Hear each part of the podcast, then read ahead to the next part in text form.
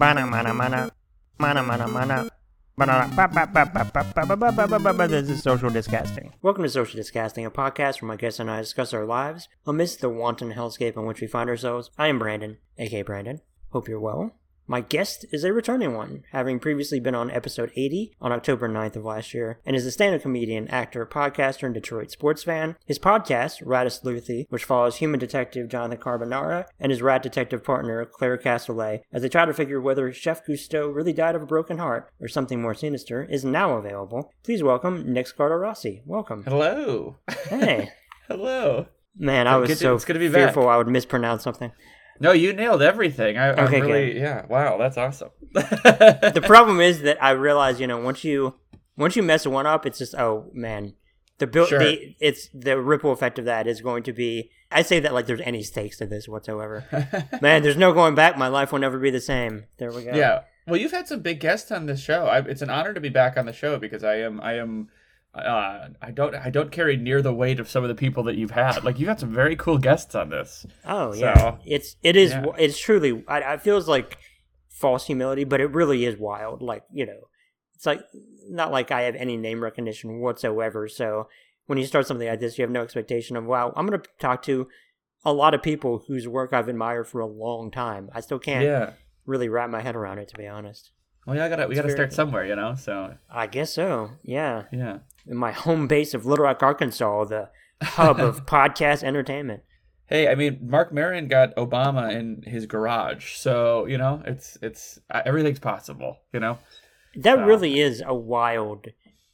I, I still can't. Yeah, something like that. That's like, oh, that's the the unattainable benchmark, just in terms of both prestige and the fact that that he came to him. Yeah, I know. that's the I thing know. that It's- draws me. That really gets me. Yeah, yeah, it's pretty it's pretty ridiculous, but he did it. Man. Yeah, I just listened to his George Clooney episode the other day. It was really good. Really Was it good? Yeah, it was.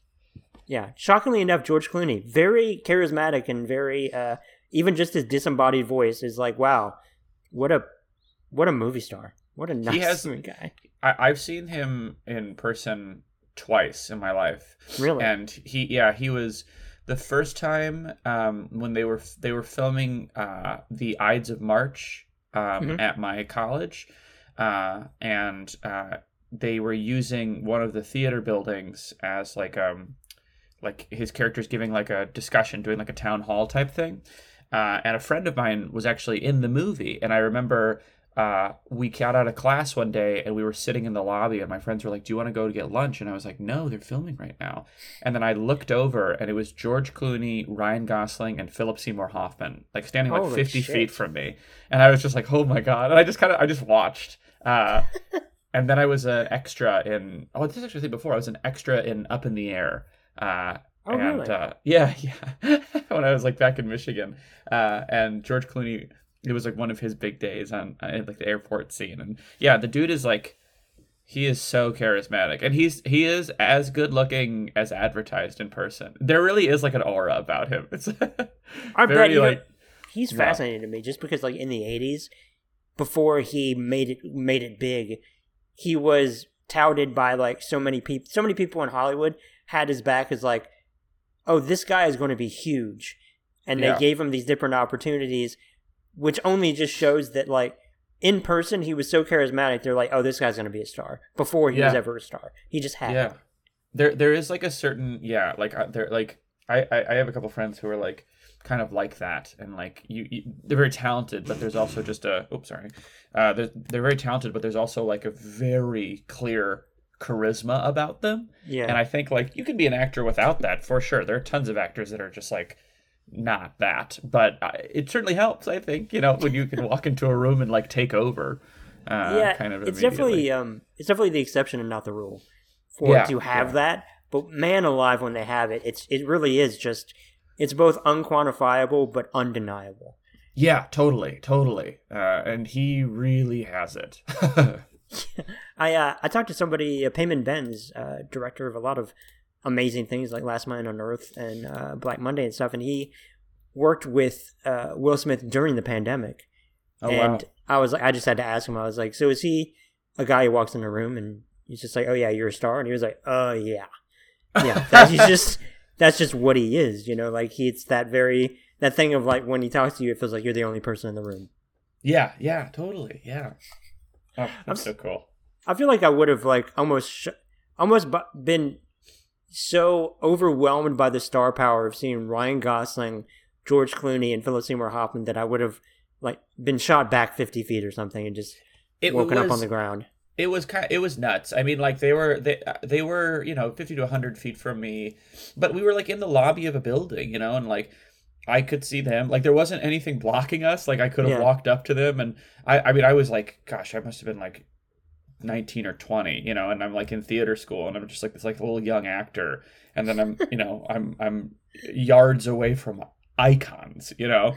Uh, and so i just kind of my friends were like do you want to go get lunch? And i was just like no i kind of just want to like watch them and just sit and just be like a total weirdo. But you know you know how, how, often do you get the opportunity to like see people like that uh, in person? No. so you it's know, like cinematic I, whiplash.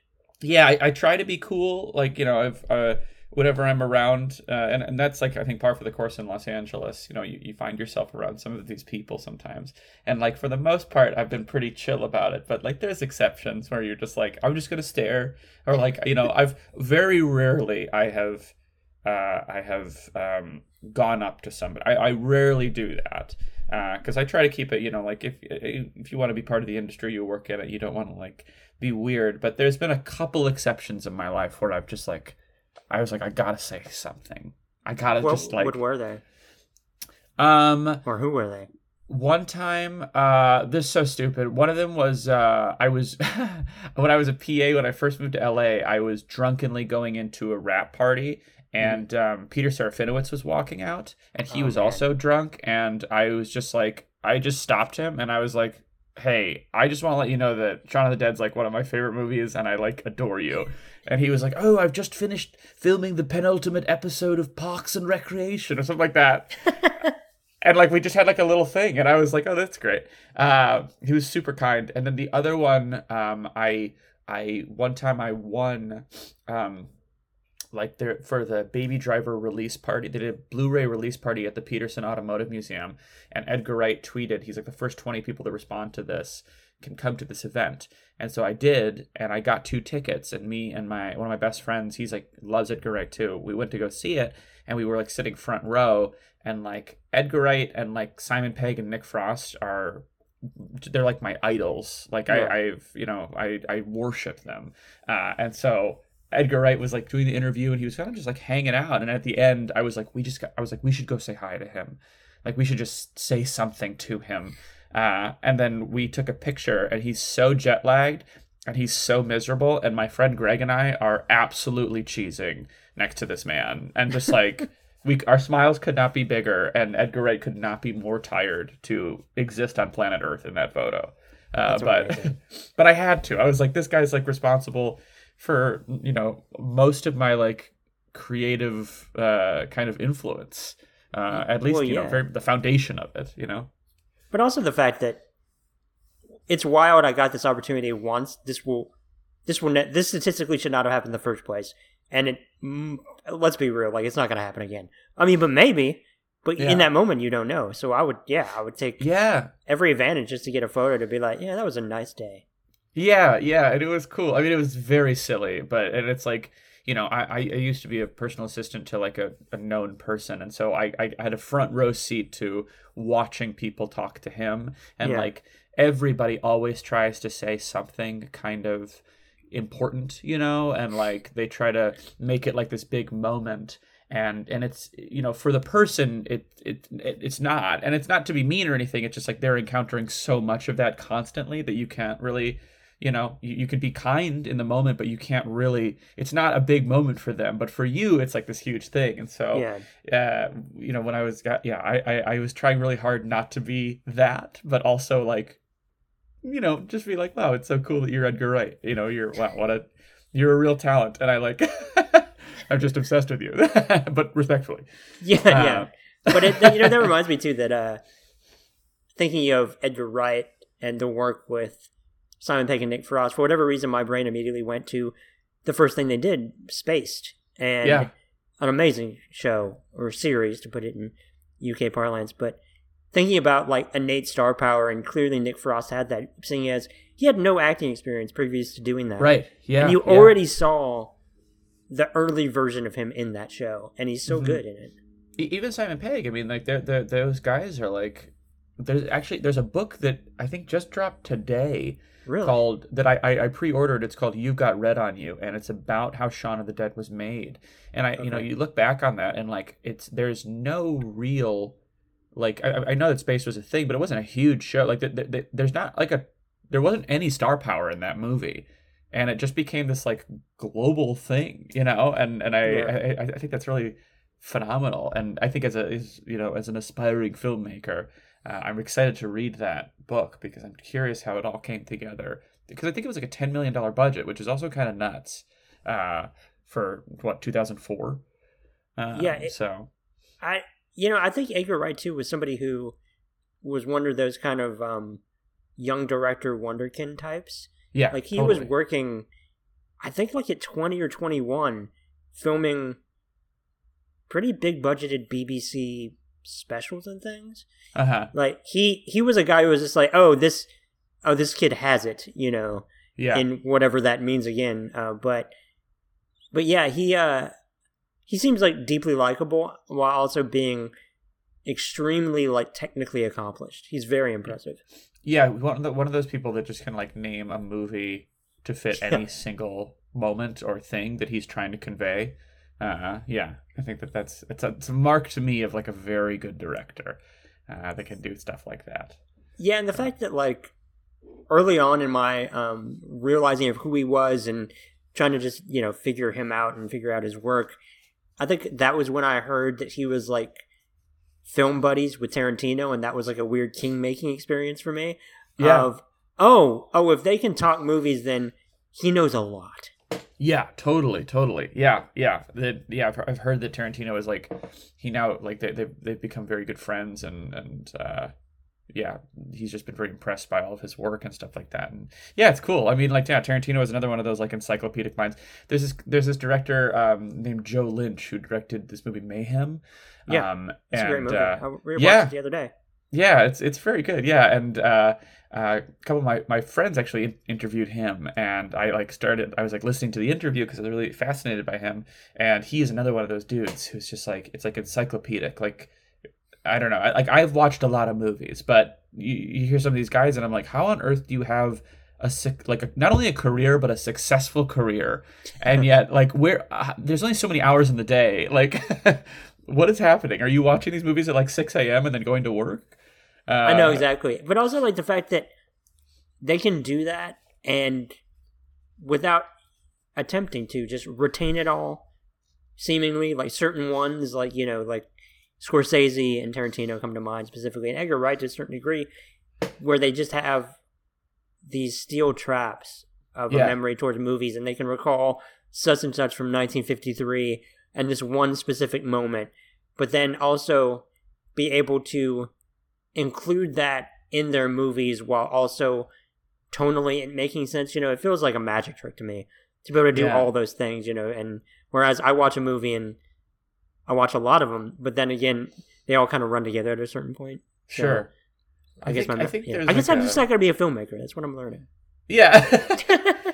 I think I think there's like a a sense when you watch a movie by somebody like like those guys or or like somebody that really knows their stuff.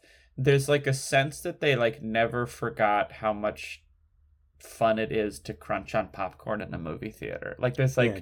and I and I I know that sounds so corny, but that's like always like there's a really famous movie theater here in LA called uh, ArcLight, which we've unfortunately during the pandemic, um, the the main ArcLight one uh, right next to it, there's a the theater called the Dome, and it's like a famous like pretty much like landmark, and both of them have closed down um, due to the pandemic, and and people really wanted to reopen, but I, I remember when I first came to LA, that was one of the first theaters that I went to with my dad, and it is like you know it it was assigned seating and it was just really nice and and like you know it just it, it oozed like like sort of industry in a way uh, but, but like like this is a career and I don't know, as a kid coming from Michigan, I just hadn't really experienced something like that. And I, I always loved movie theaters, and I hung out, you know, like with my friends. We go to movies every Friday when we were in high school. But Yeah. going to that, there was just such a romanticism, and it was like, oh yeah, this is why I want to make movies, and like this is why I want to do this because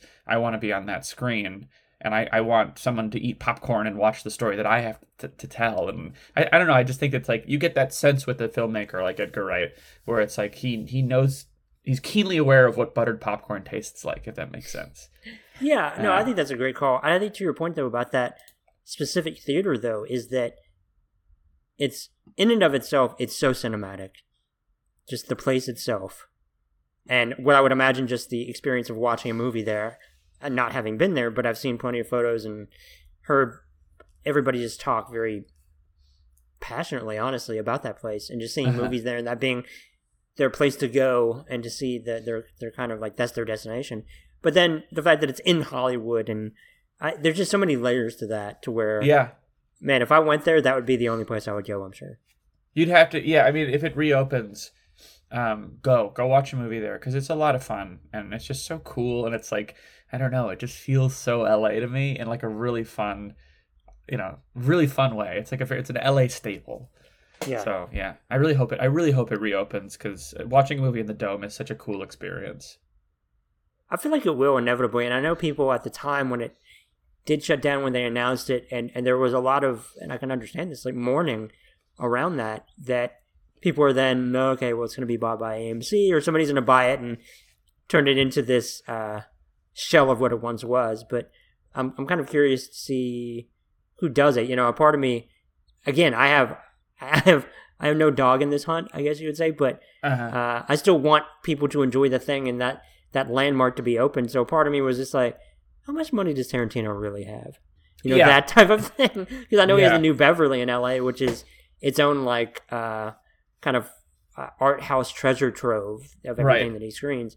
But yeah, I'd be curious to see who does that. I'm surprised. I'm really surprised nothing's come of it yet. But then again, maybe people are waiting to see what the theater experience, what you know, how much it's going to return. I suppose. I, I you know, I, it's interesting. You mentioned I, I am also kind of shocked about maybe not like the whole arc light Theater per se, but like the dome. I don't know. It just I, one of the things that did surprise me a little bit about the pandemic is, and maybe you know, maybe I'm just talking out of my ass because I don't, I'm not in this position, but I was surprised at like a lot of the institutions of Los Angeles, some of them falling, and no celebrity or rich person doing anything. I mean, some did. I'm not saying everybody. It's not like a catch-all, but but I was like kind of shocked. Like I remember hearing like you know there was like there were tons of room. I mean like well we lost the satellite which was like a really really wonderful venue uh, and I loved it to death and I mean it still kind of exists but they're making it into a restaurant but it,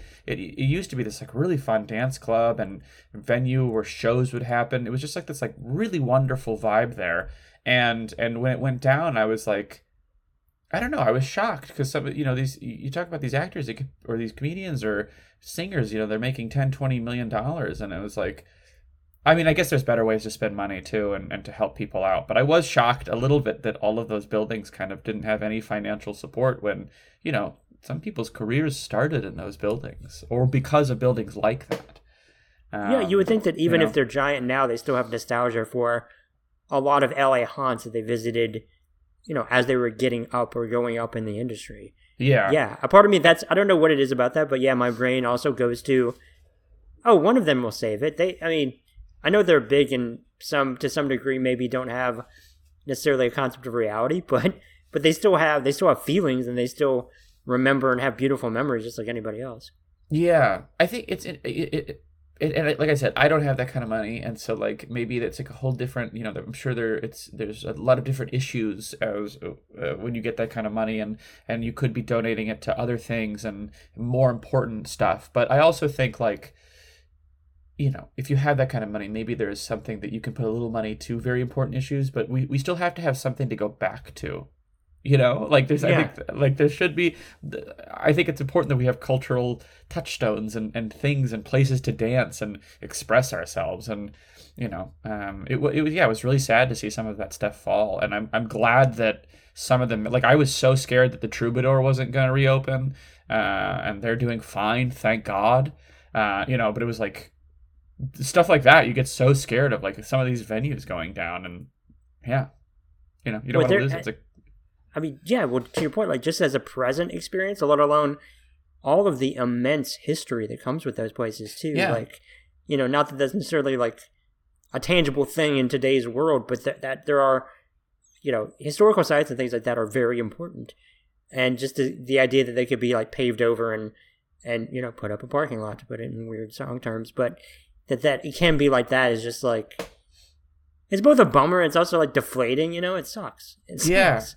yeah, you really don't like. I I hear, I hear so many people talk about how different San Francisco was like 10, 15 years ago, and I Hmm. think, and I I you know I I grew up in the suburbs outside of Detroit, and so like I, you know I've I've seen how Detroit has changed, but I didn't live in the city, so I didn't have like a real compass for that, I guess. But living now in Los Angeles for almost ten years, it's like you can you definitely see things, you know, and especially with the effects of the pandemic and things like that. And a city that has such historical relevance as Los Angeles, you know, you you really do see uh, how some of the landscape has changed and and you know how things just get kind of washed away and erased. And you know yeah it is it is sad. It is definitely sad.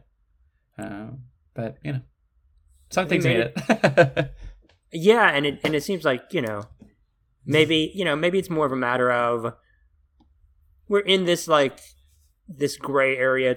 Not that we haven't been for you know shit two years now, basically yeah a gray area of where this where we're at, where it's going, and now we're going into the holidays, and I I fear, you know, I I fear a. I don't even want to say it, but you know, I, I just, I just oh, fear that resurgence Yes, yes, I do. I I fear Mhm. that you know as much as I'd like, don't want to say it just because I, I as if like that will cause it, but the fact that uh, I don't know, I just don't want to give it credence. I suppose just out Sure. of fear that it might happen. But but also though you don't want to be like a curmudgeon type while also realizing these are all the circumstances that that cause these things. Unfortunately, yeah um, Yeah. But uh, I don't even know where I was going with that. Uh, but uh, all that is to say that um, maybe you know maybe they're just waiting it out and just seeing kind of how this is going to go and settle more into like re- relative regularity of numbers going down, Mhm. kids getting vaccinated now and things like that, and then maybe everything will come back. Hopefully. Um, but to your point though, it's like the idea the idea that uh, while we're all people are vaccinated now, we can go out and we can be communal and sociable, but then there are no places open because everything closed because nobody could be that. Right. Yeah. Yeah. And it's it's tough because it's like there's so much going on in the world that matters more. I always wrestle with this, but it's like how do we like select? I don't know. if- Did we talk about this last time? I feel like we might have. Like just the idea of like selective mourning. Yes. Uh, and it just like that. It, it, I, I I I go back and forth on all this stuff because at the end of the day, it is just a building, and there's way more important things that are happening in the world right now. Um, but uh, it is still like I don't know. I still think that you can make time to mourn something that meant a lot to you, um, and it doesn't you know it doesn't have to take full you know front page mourning. But uh, yeah, I don't know. It's definitely interesting. It's a definitely it's an interesting thing to to see some of those things and and the, the passage of time. Yeah. So yeah, But that's the thing, though. Didn't It's to be so it's- wistful this this morning. no, but I, I get it though. Like you know, it's one thing to uh, to where it's to saying it's the worst thing in the world, but then it's also not fair to be like, oh, who gives a shit in the scheme of things? Like, because Yeah. you can do that about so many other things relative to like really important things. But and I was thinking about this the other day of like, man, you can't you can't care about everything.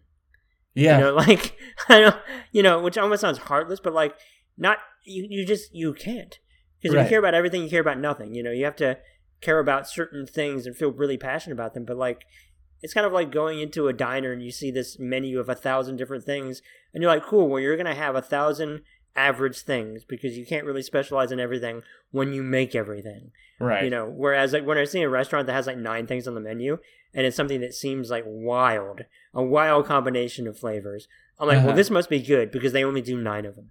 Uh huh. Uh huh. Yeah, So that's a great way to put it. It's Yeah. like, what can you do?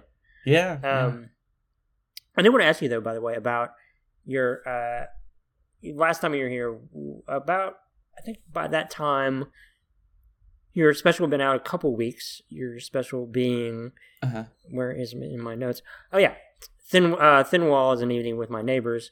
hmm That is which is available now on YouTube uh, for free. But I was curious about gaining momentum with that. You know, like because by this point, twenty thousand plus people have watched it, Uh-huh. and and I was just curious, like, were you able to gain traction from that? Because it's not like you could like at that time go out and do shows and like kind of maybe take advantage of it in the more traditional ways. But what if, what if anything has like come out of that for you? Um, uh, you know, well, I did a TED talk based on that, uh, which was kind of fun. Um, like making a comedy special uh, in the pandemic. Uh, I don't think it's like a great TED talk, and I think it's my fault. Uh, uh, because I was like, it was so interesting. I got asked to do this TED talk, and and uh, I at first I was going to talk about like making art during a time of tragedy, and I was like looking up all these examples and doing research, and then I was like, I have no, I have no authority on this situation. Like this feels so disingenuous for me to be talking about.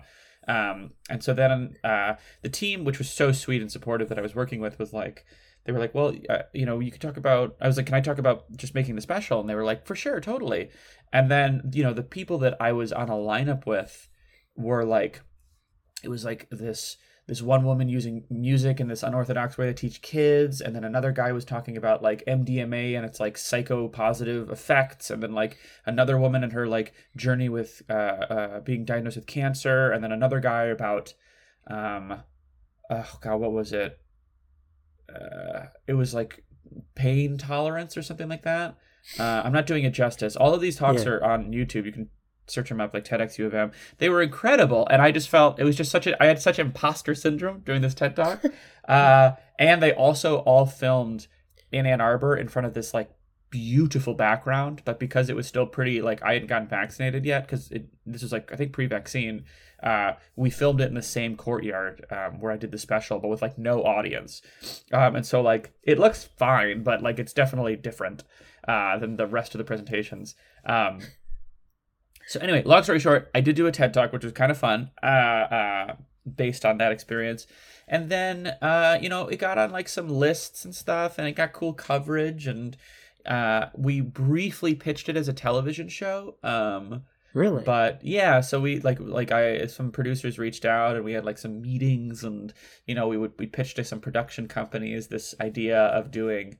So like, and if you're listening and you haven't seen the special, it's free. It's on YouTube. Check it out. But it's like the whole thing was like me doing the special for my neighbors in the courtyard and so we pitched this idea of a television show um and forgive me i have a bit of a cold today so if you hear me sniffling uh uh the idea was that me and a, a more well-known comedian every episode would go to an apartment building and we would like uh, talk to the neighbors and we would get to know them and then maybe we would fix something in their building you know if they needed it or like give them something and then at the end we would do a show in their courtyard.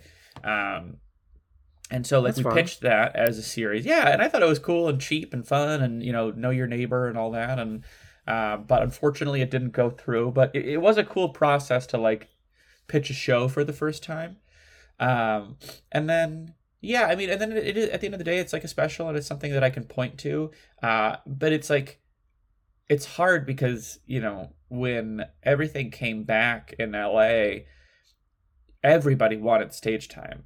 And so like yeah i have a special and 20000 people have seen it and it's very cool and and i'm really really proud of it and it's like points to something that i want to do more of in the future. But you know when you're competing for stage time with like somebody that has a netflix special or a comedy central 30 or a you know a late night appearance it's like you know you're fourth or fifth in that pecking order. A- Yeah. and then you know if you're not friends with the booker now you're fifth or sixth you know uh and then there's you know that night that's not going to work. So it definitely it, it led to some really cool moments. I'm really happy i did it. And the amount of people that reached out to me when it dropped uh, because it dropped during a pretty dire time during the pandemic uh, and so the, the amount of people that from friends to people that I didn't know that reached out and, and said that it kind of brightened their day. Uh, you know, as cheesy it sounds, that was that was worth just as much. yeah. Uh, um, you know, to me, and, and and I look back upon that as something that I'm I'm really proud of and I'm really happy with. But uh, in terms of like you know, um, helping me, you know, I don't know. I think that remains to be seen. it definitely well, like yeah, it's, you know everything's still shaping up, you know, or yeah, yeah. still figuring out what you know. It's, I mean, you have SF Sketchfest coming out, coming Yeah, up, that's- you know, yeah. in January. Yeah, that that is fun. I did have a bit of a drought with comedy festivals over the past couple. I mean, obviously last year notwithstanding, but like you know, uh, uh, for some reason I definitely uh, uh, had some uh, bad luck with festivals, uh, and so to finally get into SF Sketchfest was super duper cool. And you know, I was like, okay, all I had to do was make a, a special. I like, guess that's what it took. Thank you, pandemic. Thank you. yeah, yeah, yeah, yeah, yeah. So yeah. yeah, if there's any Uh, comedian out there, just make a comedy special and you can get into festivals. So Perfect. The uh, Yeah. you know, so yeah, with S- something like SF Sketchfest, it's a, is it like an arduous submission process? I suppose I, I'm not aware of that. Oh no, no, it's it's like you just put links and like you write like a quick bio and then and then you wait. I mean, I think the arduous thing is like the waiting process, especially a festival that's as like prestigious as Sketchfest. Yeah, Um, you know, uh, to get into it was like it's a real, I, you know, it's a real honor. It's I, you know, I, I, I think. I don't know. I like this sort of stuff, and so to get into um, Sketchfest was something that meant a lot to me. Um, and uh, yeah, but the process itself is just like you know you're clicking a couple buttons, you're setting your best clip, and and then you're writing like what's your note, what's your quote unquote known for, as if somebody would ever stop me on the street. yeah. But, yeah. So it's fun. It is. It's a it's a whole process, and you have to do a lot of it yourself, and you know you learn things. So How long do you have to wait? uh oh god, when did I apply for this? Um, I like maybe like four months. I want to say, but like that's really I I don't truly remember when. Actually, you know what? I can look this up right now. Uh, when I applied to Sketchfest, uh, because I just That's found all- out. I feel like that's almost a long enough time in a weird way to where it's enough time to go to to do your normal everyday life. So then when you find out, it's almost like you find a twenty dollar bill in a coat you've owned for thirty years. Yeah, yeah, totally. You're like, oh, okay, awesome. So I applied. Actually, no, I applied on September 30th. Uh, so it wasn't that long. This one was like a couple months. Uh, so sometimes it can be more. Um, I've applied to festivals where it's like you know four or five months, and then and then they're like, unfortunately, we don't have room, and you're like, "Ugh, okay, I guess that's Yeah. my Wednesday now. Say in So- COVID time, that's that's like a year at this point. So right, right. You know, like, so- oh man, okay. yeah, yeah. I mean, man, I, I know that it's like it feels like such a cliche now about you know the idea of like it being more difficult to judge the passage of time and all this, but but at least for me, it's it's a very real thing for me. yeah, You know, like time. It really feels like more of a concept than ever for me. Yeah, totally. It's it's yeah. I, I especially like working from home. Uh, it, it's wild to me that like the special was dropped over a year ago. Like that that is very odd to me. I, I feel like 2020 took a long, long time, and 2021 has really blown by in like a very odd way. Uh, Yeah. And so I, I yeah I, I I don't know how to get. And they say that like the older you get, the past faster time feels because our perception of time you know like when you're five years old a year is 20% of your life right but when you're Yeah. 30 uh, it's a year's 130th and then it's 131st and 132nd it gets shorter and shorter and shorter uh yeah I didn't really real. I, I apologize if I sound so down. I'm actually having a pretty good Monday. Uh, I put up talking about like the loss of Los Angeles' soul and how time No. is quickening, quickening. Well, and, by the way, like here in Arkansas, like winter is almost exactly a month away technically, but Yeah. the winter weather is really sunk in. So I've had that that real seasonal affective disorder situation in the last week. Mm. So I I get it. It's not like in a depressing way, but it's more of a it's it's almost like you're not ready for it. So then when you look outside, you're like, oh, it's gonna rain. You just realize that's what it looks like now. Yeah. And then, and then that that relative like it's not not sunny, but it's also like there's a, a, a malaise or a dreariness to it. So Yeah. I'm not like sad, but I'm also like not exactly 100% energized like I might have been a week and a half ago. Uh-huh. So I get it. Yeah. I mean, you lived in Michigan, so you, you Yeah, probably oh, get yeah. it those classic symptoms far more than I do at this point. Yeah, I mean, like it's interesting. I, I actually kind of like love it when it gets gloomy here, uh, because it's so rare. Um, and so I, I, I do miss, I miss that. Like it, it right. The, one of the one of the nice things I think and might have I shouldn't say nice, but like one of the things that I think helped at the very start of the pandemic was like right when we went into lockdown in March, it rained for like a week, which it never does in LA. And it, it became so much more manageable. Uh, because after that it was like sunny and it you know that scene in Ferris Bueller's Day Off when he talks like he's like who could go to school on a day like today and then it shows like sunny Chicago and it's like everything yeah. literally that is like all the time in LA. And so during the height of the pandemic was, people were like, "Don't go outside," and I felt like Ferris Bueller, like at home, and I was like, "Who could stay in on a day like today?" You know. yeah. uh, so it's it's interesting. I do like it when it gets a little, uh, I, I, I, when it gets muggy outside, and you get to stay in with a blanket and like you know play a video game. Well, I mean, to speak so. to the rarity of rain, as somebody who follows a lot of people who are just in LA on like Twitter, that I find in quick succession when it happens from a lot of people on two major two things. When uh-huh. there's an earthquake or when it rains. To show like that about. shows how infrequent those things are. Yeah yeah totally. It's always all over twitter when there's a yeah earthquake twitter and uh rain la twitter. Yeah. i love because people are just it's just so like it's so supportive you know yeah everyone's just like throwing out likes and retweets and they're like yeah dude it's also raining here and it's like we're 15 minutes away from each other of course it is like it's know? infrequent enough to where friendships have started because of rain and people connecting on Twitter. Like I yeah, truly yeah. believe that. Like it's almost when I read it too and see that obviously far more the rain than an earthquake clearly, but I'm just like, "Oh, I love that for you." Just a nice yeah. respite, something different. It is nice. Yeah, the earthquake is way scarier, but I do love earthquake Twitter. Uh, cuz that's like it's like rain Twitter but like a little more of a party um, because it's a little more dangerous.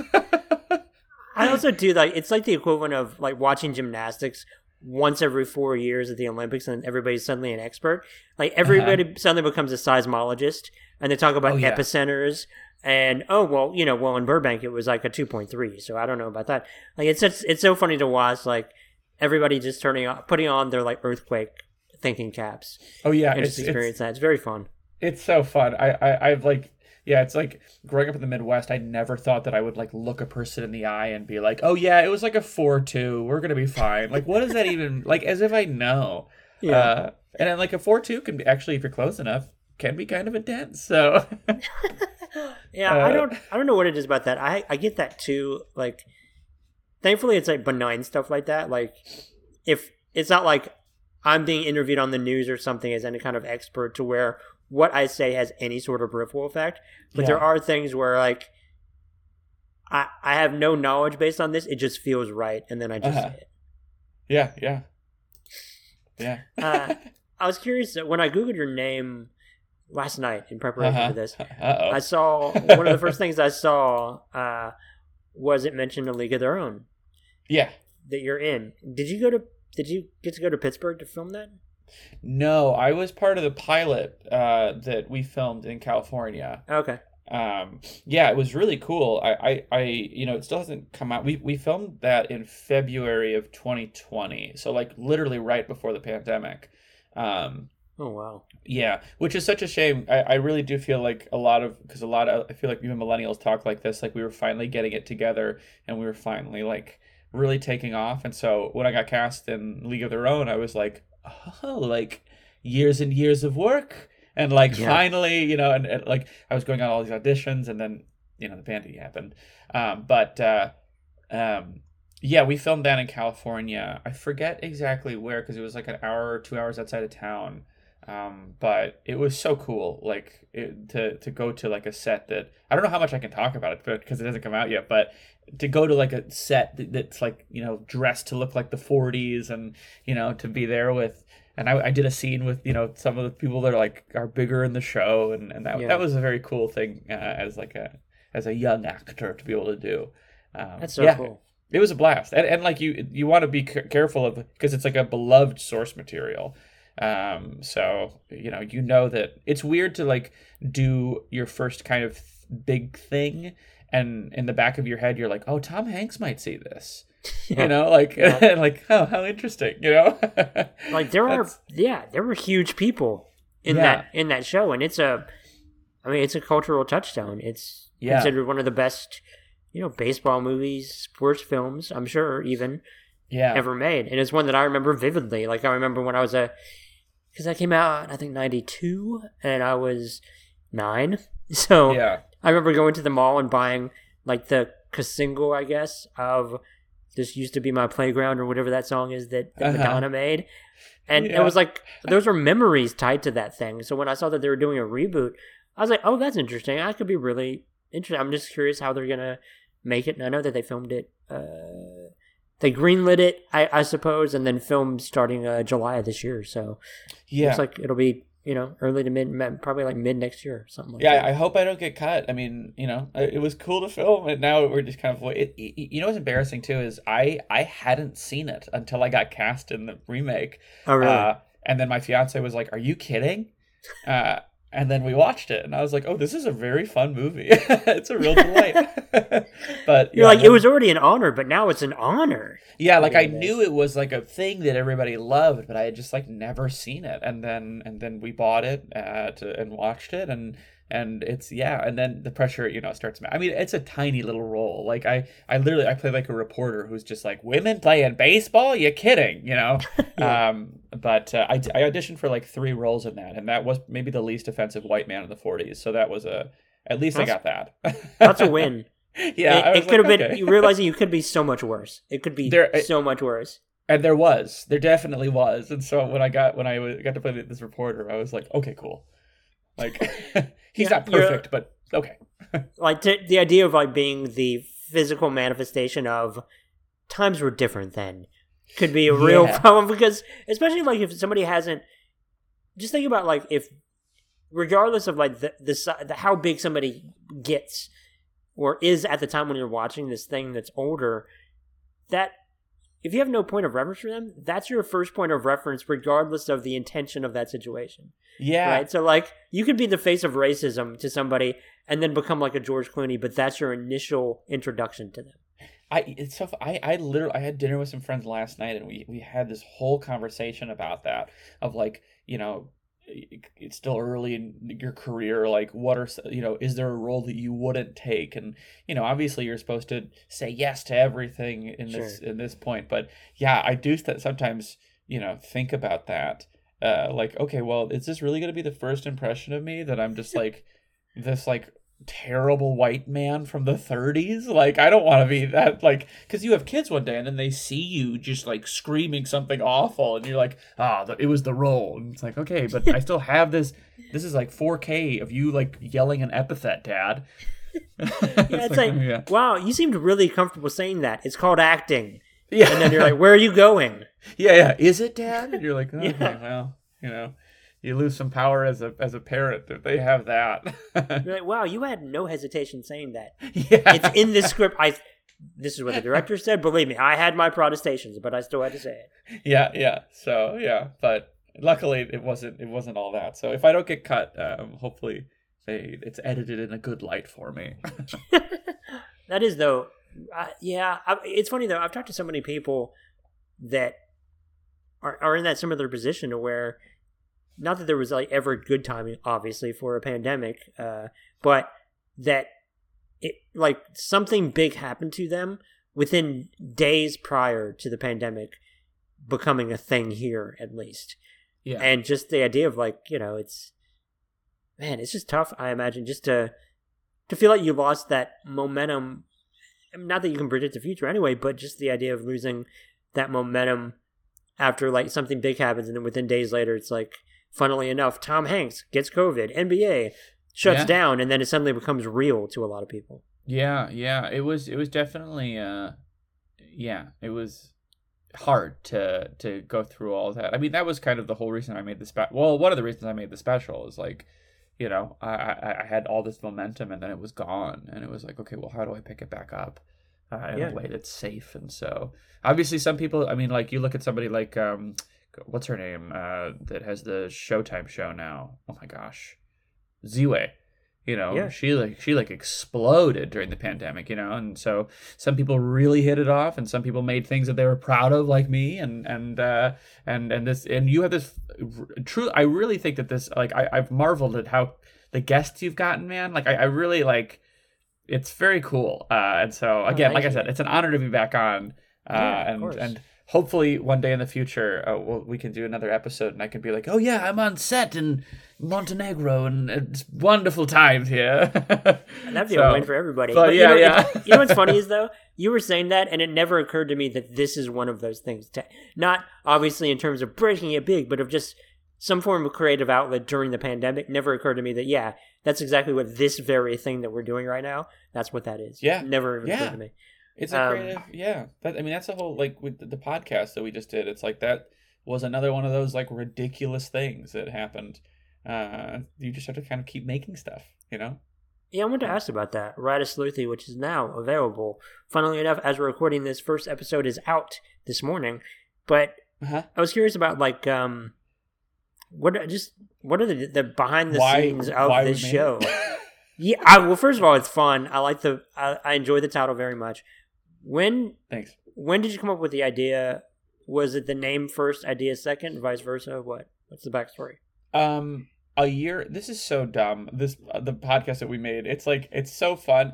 Uh, so if you you know yeah definitely listen to it. I, I so uh, my friend Allie Gordon and I, um, she's a very very funny comedian, actor, writer in New York. Um, that I went to college with, but we were never very close in college. We kind of like head nod hi. We you know exchange pleasantries at parties.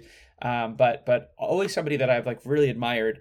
Um, and uh, I tweeted one day that I I said I'm X amount of days into the pandemic that I'm curious how Chef Gusteau really died in Ratatouille, uh, because I've never bought that he died of a broken heart. Um, and sh- somebody else tweeted something like, "You should do a serial style podcast about this," and and then I was like, "Oh, that's kind of fun." And then she DM'd me and was like, "Hey, I think this is like this is like a dream project. This is so funny." And so then we like got together and we wrote this podcast where she plays a rat detective and I play a human detective and we like stumble across some information that leads us to believe that Chef Gusteau it's it's set in the Ratatouille universe. Um, and we stumble across some information that suggests that Chef Gusteau was actually murdered um, instead of dying of a broken heart, as is the tale in Ratatouille. Um, and then somewhere along the lines, we just came up with Ratasleuthy uh, because we're detectives and like it just kind of fit. Uh, and uh, yeah, and it, it, I of the things that I have worked on, this has been such a joy because it's been like neither of us. It's not our main thing. It's just like a really silly passion project. Like it, but like there's no stakes involved at all, and like so you know we we would write the script at our own time and if we had something come up it was always like oh yeah take whatever who cares? Like take the week off. Like this doesn't matter. Um and it was just such a really it was a really fun way to approach a project uh and and Allie's brilliant uh and I think we both kind of respected each other fully as writers which doesn't always happen uh when you're collaborating on something but I think we both had this cool amount of trust in each other um and I mean you'll have to ask Allie too and and uh Oh, but to. you know um yeah we we just kind of i think had to trust each other as writers and and uh because it was such a low stakes project uh we went about it very slowly i mean we've been working on this thing for like I, I don't know like eight months but like at our own pace um and uh yeah and so we've come with this very silly podcast and it's a six part series and we do get to the bottom of what happened to chef gusteau and hopefully if disney and pixar don't sue us into the ground you'll be able to find out uh, so stick with us because yeah more episodes are coming every week It's great too. Like it's really Thank well you. produced and uh, done. I, I just love you know that's some of my favorite comedy is the the seriousness juxtaposed against something so absurdly silly.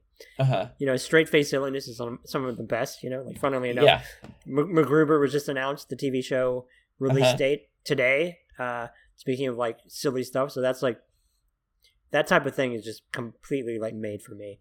And yeah again, well produced, but also though easily consumable. Under nine minutes. That first episode out now. yeah it's really Yeah, they're- good. they're all between like like eight to 15 minutes there's they, we, we we figured it was like just like well one um, it is a shocking amount of work, uh, which I didn't really realize. Uh, and I, I've really enjoyed doing like because I've been doing the sound design for it, uh, and I, I've really enjoyed you know creating Paris uh, audially. But um, it, it is a just a crazy amount of work um, to do that. So I, I'm happy that they're only ten to fifteen minutes generally. Yeah. Um, um, but yeah, it's been it's been like a really fun and and like you said, I, I love like Key and Peele were always just such a big influence, and they're so brilliant at playing genre and playing it so straight that it's hilarious. And I think we like that's something that we wanted to do, and and so like the podcast is really played like as serious as a human rat detective combo solving a murder can be. Yeah. Um, but we yeah, there's not really like we don't really ever break from that, which I love. Uh, it's it's it's as if it was a real world. So yeah, No, it's really for. But I was about to say it's fully realized. I mean, as much as like that inherent concept can be fully realized, it really is Yeah. though. Like I, I didn't know, you know, going into what exactly it would be tonally exactly, and then I listened to it. It's again, it's really funny, uh, really Thanks. good, extremely like consumable. Cannot recommend it enough. Thank you. It's really good. I really enjoyed it. you. And that's the type of name too where it's like so and i mean this truly in the best way possible so Uh-huh. silly and stupid that oh name. yeah, it's but it's just like uh it's like the um it's like the antonio banderas meme of him leaning back in his chair satisfied it's like that type of like oh yeah it's nice it's fun yeah. I'm I'm really big on uh, on names. I've like always always been. Uh, if I work on anything, I a, a title is so so important to me. yeah Um, uh, i love the just think it- puzzle of it Yeah, and so when Rat, when we came up with Ratasleuthy, I was like, oh, of course. You know, it's one word. It's it's a pun on the t- actual title, and and and our friend Beth Radloff, who's an amazing artist, who actually she has a booth upcoming at San Diego Comic Con, and you should check out her stuff. Beth B Radloff. Uh, on just Google it. She's an amazing artist. Um, uh, really good friend of mine. Um, she the designed our artwork is logo great yeah she's she's honestly a genius um and you should just check out her work because it's like it's really stunning um the amount of talent that like i don't know i'm especially gosh visual artists i'm always like so stunned and beth is like like really like a level tier um with the work that she does so yeah highly recommend checking out her stuff if you if you like our our the picture of the logo it only gets better uh, from her. yeah it it really like that was the first thing i saw on your post when you initially posted like the talking about the teaser of it coming out at, well came out last week as of now but Mhm. I was like, I, it's it immediately sucks you in. Like, what? Oh, what am I looking at? What is this? And then you read about it, and it's just like, oh, this is gonna be delightful. It was re- really impressive artwork. Really impressive.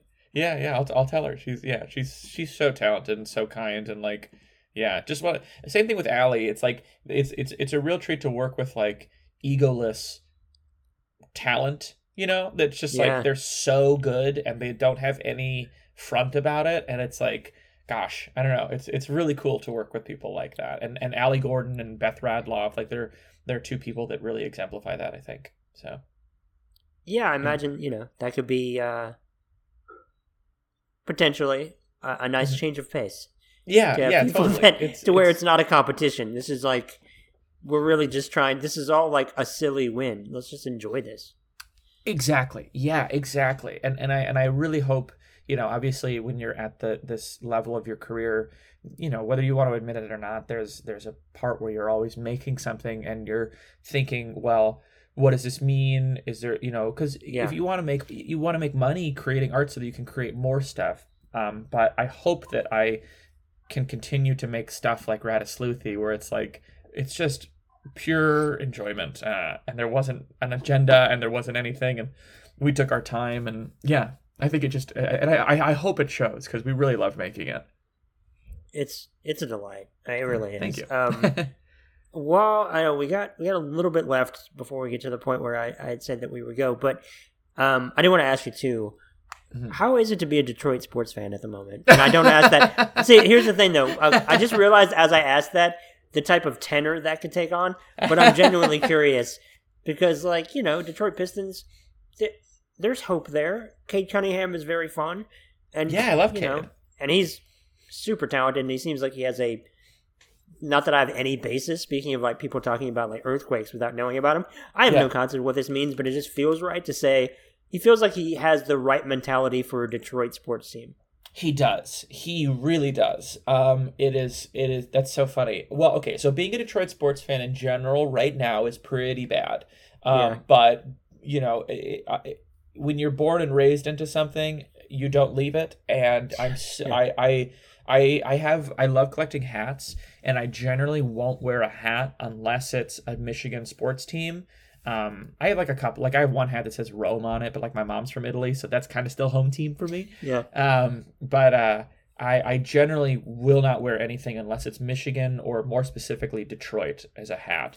Um, and so, you know, it's it's I think with the real fans are the ones that stick around during these years because there was a study that came out, I think, or, or a thing that came out that said that Detroit sports we are go we are going through the worst of all because like the Wings, the Tigers, the Pistons, and the Lions for the past like three or four years. I mean the Lions all the time, but for the past three, four plus years have all been bad, and like uh that doesn't really ever happen in major sports cities.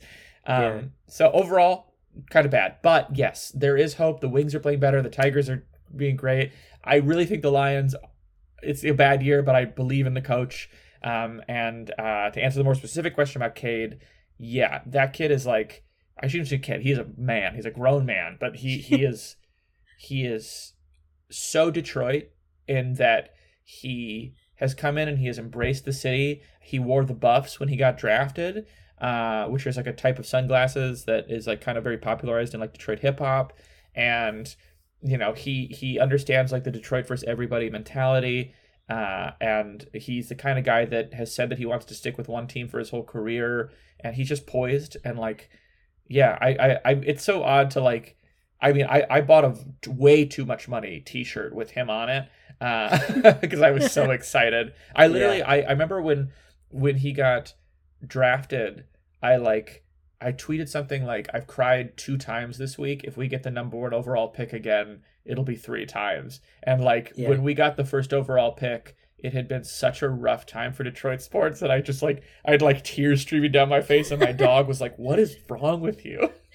You're like, just for the time being, this is the closest thing we'll get to a Super Bowl or a yeah. championship. Let's just enjoy this in this moment because that is, you know, to your point, like it being such a relative drought collectively for the city sports teams that yeah enjoy that win. You know that's a rare bright spot in that. Yeah and I, I don't think i don't think when people meet me they really understand how much i love sports because i like I, I i don't know i don't always wear it it's much on my sleeve.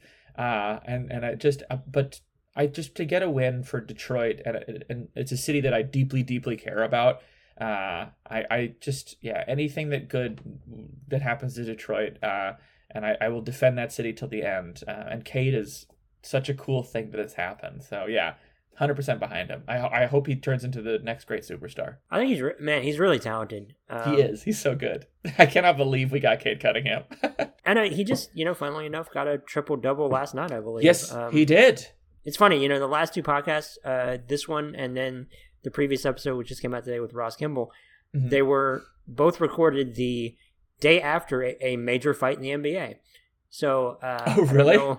Yeah. So if that if that uh, trend holds, uh, there will be another one tonight because I'm recording tomorrow. So oh, okay, cool. was T- it the Jokic TBD. fight? Say Did what? He, was it the Jokic fight that he yeah. recorded? Yeah, yeah. yeah. that was yeah. nuts. Two for, yeah. Yes, that was. Uh, it's funny too that when I you know when I recorded at the time, I hadn't really. It was brought up to me. I just hadn't really thought about it as much, and then you're like, "Oh, cool. Let me just give my opinion un undefined undefined opinion, you know, on a podcast when I'm recording, and that's cool. Let's just send it out for everybody here. Uh-huh. So now I'm like really self conscious about it because I my opinion has changed so much about it, but you know, it, yeah, I'm curious to see what the fallout from this current one is going to be, just because you know, not the super superstars are you know are played by different rules yes. or are given a different set of rules. So I'm just curious what, if anything, LeBron will get busted for? I will say the the Isaiah Stewart beef stew, um, the fact that he went after LeBron like that, that is like it really like Detroit loves that guy. Like that's something that like endears you to a city, especially Detroit, because it's like our the reputation for like the Pistons and all that has always been Yeah. like we are we are like a rough like we'll push you around and uh, to do something like that and to stand up for yourself against somebody like LeBron James, yeah, it that's it endears yourself to the city. He's it's so Detroit, uh, in like the best way. I mean that it's like because it's that's the Pistons, man. It's the Bad Boys. I, I love You know, it. the funny thing is, the funny thing is that the bad boy Pistons came up when we talked about Jokic too. So now You we're really? two for two. True, yeah. Funnily enough, just about you know fighting in the NBA and things like that. So I was just like, oh, we truly are two for two. Tomorrow Yeah. I'm talking to somebody in Ireland, so if it comes up again, I'll be shocked. oh yeah, yeah. really, really have to wonder the power of this podcast. But, uh, but you know, I was thinking too when I saw that he fought LeBron and just didn't give a shit about who that was. yeah, I was like, wow, that's both endearing, and I'm also thinking like, man, this is a young guy who doesn't necessarily have an enemy in one of the most powerful and you know known people in the NBA, but definitely is not like they're gonna, not going to be friends. So I was like, man, that he really he he was understandably pissed off in that Yeah. situation. Yeah, I think too. It's like, and I know I don't like to not belabor it, but I really do think like Detroit as a city very unfairly gets a lot of flack, especially when it's responsible for a lot of major cultural moments in this country. And like, I mean, you talk from cars to music to actors that have come out of it. Detroit is like we we it just never gets its due publicly. And Yeah. I think it's a city that's used to being pushed around. And I mean, the Detroit versus everybody, that the ci- city name versus everybody, it's originated in Detroit. And so I think Isaiah Stewart not getting pushed around by LeBron James and standing up to him, that's what I mean when I say it's so Detroit because it's like it's a city that no matter how many times you push it, it will never back down. And I and like I oh, I fucking love that he did, you know, it's just like stand up, you know, and and I I always I don't know. I just I've always been very inspired by that, and there's just like there's so much grit and grind in Detroit, and uh, yeah, I just he's perfect. He he fits the mold perfectly. Yeah, it's funny too that when I think of um, when I think of Detroit, the thing that comes to mind for whatever I mean is just probably because of just the auto industry and factories. It's just blue collar. That's Uh-huh. what I think every time. I think of blue when I think blue collar. I think both again factories. I think Detroit and I think Pittsburgh for whatever Yeah. reason. Yeah, big metal cities. Yes, yeah, exactly. So that's what I think of. So what it, it is kind of funny though the, the idea that you draft a player from anywhere around the world, and sometimes you luck out and you get at least two players on that team that have that exact mentality that seems required to play for that team in that city. Yeah, yeah. Isaiah Stewart and Cade are like to a T in different ways, but they're both very, very perfect for the fabric of Detroit. I think. So That's exciting. yeah, You know, I, I think you know you got to start somewhere. So you It's got funny, so- those two players. You got those two players. You got D'Andre Swift on the Lions, who is yeah, the lone bright spot. The, in- in all of truly. I mean, you know, and uh, you know, you'll get the number one pick at this rate next Yeah. year for the, yeah, we'll get Lions, so that's from good. Oregon. you know, yeah, he looks. That that's something to be excited about. Yeah, as much I- as I- obviously it's easy to say now as you're having to go through a season where they're oh nine and one, I think at this point. But uh, Yeah. I think Dan Campbell, he seems uh, kind of unhinged, but in a weirdly intriguing way.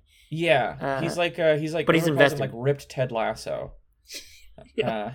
Uh, he talked about wanting to own a lion, an actual lion. yeah, yeah. at one point uh, that you know we're gonna bite their kneecaps, and then he went really far with that metaphor in a disconcerting way. But it was also like he means it, so it's really hard to begrudge him that. So yeah, yeah. yeah. He's very. He's also another dude that's like very. uh Oh, what am I? Sorry, my Siri just popped up. He's he's like another guy that's very uh Detroit and like he was there for the 0 16 team and like he really he like he gets choked up and and I remember he Yeah. there's a video of him going to the practice field and he's like if we win here and that's the thing that I love it's like people always talk about New York and LA and you know uh, Chicago but it's like if you win in Detroit it's like you know uh, you, you people name their kids after you you're you're on Yeah. murals like it, there's I just think that there's something about going to a city that's overlooked and if you become a hero there you're forever you know and i think dan campbell understands that and so i'm excited to see what happens when he actually gets more talent on that team Um, but yeah, I mean, Detroit sports forever. I could talk about it for hours. oh, I love it. It's very yeah. exciting just to hear that. Honestly, just the passion about it, because obviously, you know, the more fans there are for a team, the more they sometimes they kind of cancel each other out, or yeah, you know, it's it's more of just like this is what you do because you live here, but you know, you, you really, I don't know, a team that goes through hardship, you really earn that passion. Yeah, so. and my kids will be, you know, even if I have kids in LA, it, the, I want them to be Detroit sports fans, you know. And if they want to be LA sports fans, fine. As long as they're not fans of Ohio State, I, that's fine. That's the only place that that crosses a line with me. Uh, but it is funny that we're talking right before, you know, the, oh, the game that Ohio State and U- University of Michigan play each other. Yeah. Oh gosh, I I'll uh, what we'll talk soon again because uh, I have okay. some updates on that as well. Uh, I can't talk about it, but there's a, I'm working on a project kind of about that. And uh, really, okay, yeah, yeah. But I can't okay, talk perfect. too much about it now. But I'll Fair in enough. the future. Yeah. Okay, perfect. Well, that's so. a perfect time and way to wrap this up. Uh, cool. What all I know we talked about many of the things, but what all do you want to point people toward before we wrap it up? This podcast, just stick around because the interviews are amazing, and I just I love chatting with you. Um, oh, thank you. So I this podcast, and then yeah, check out Ratasleuthy if you like it. I think it's super fun and silly, and if you want to check out my special, it's Thin Walls: An Evening with My Neighbors on YouTube. Everything I do is for free at this point, so you know, please enjoy it, and hopefully someone will pay me in the future. yeah. Yes. So well, dude, thank you for doing this again. This is great. Thanks for having um, me. It was so fun. It's always so yeah. easy. Yeah, I really. I mean, you're a great interviewer. I really. I just. It's so cool, and I, I, love seeing when you put out all these these cool guests that you're getting, and and I just like. Yeah, man, it's it's it's really cool and inspiring to watch. So congratulations on that, and and thank you. I can't wait to see what you get next. Oh, I really appreciate that. Um, yeah. Thank you all for listening. I don't know however how to transition into this as I go to a serious mode, but thank you all for listening. Please um, you know, stay safe around the holidays, but be around the people you love and, you know, give thanks and enjoy the three big ones we have coming up. And uh, mm-hmm. I say that, well, it's going to be after Thanksgiving. Well, enjoy the other two. But, yeah. uh, you know, take care, get vaccinated or get boosted, and, uh, you know, be kind to yourself, be kind to others. Thank you again. Bye.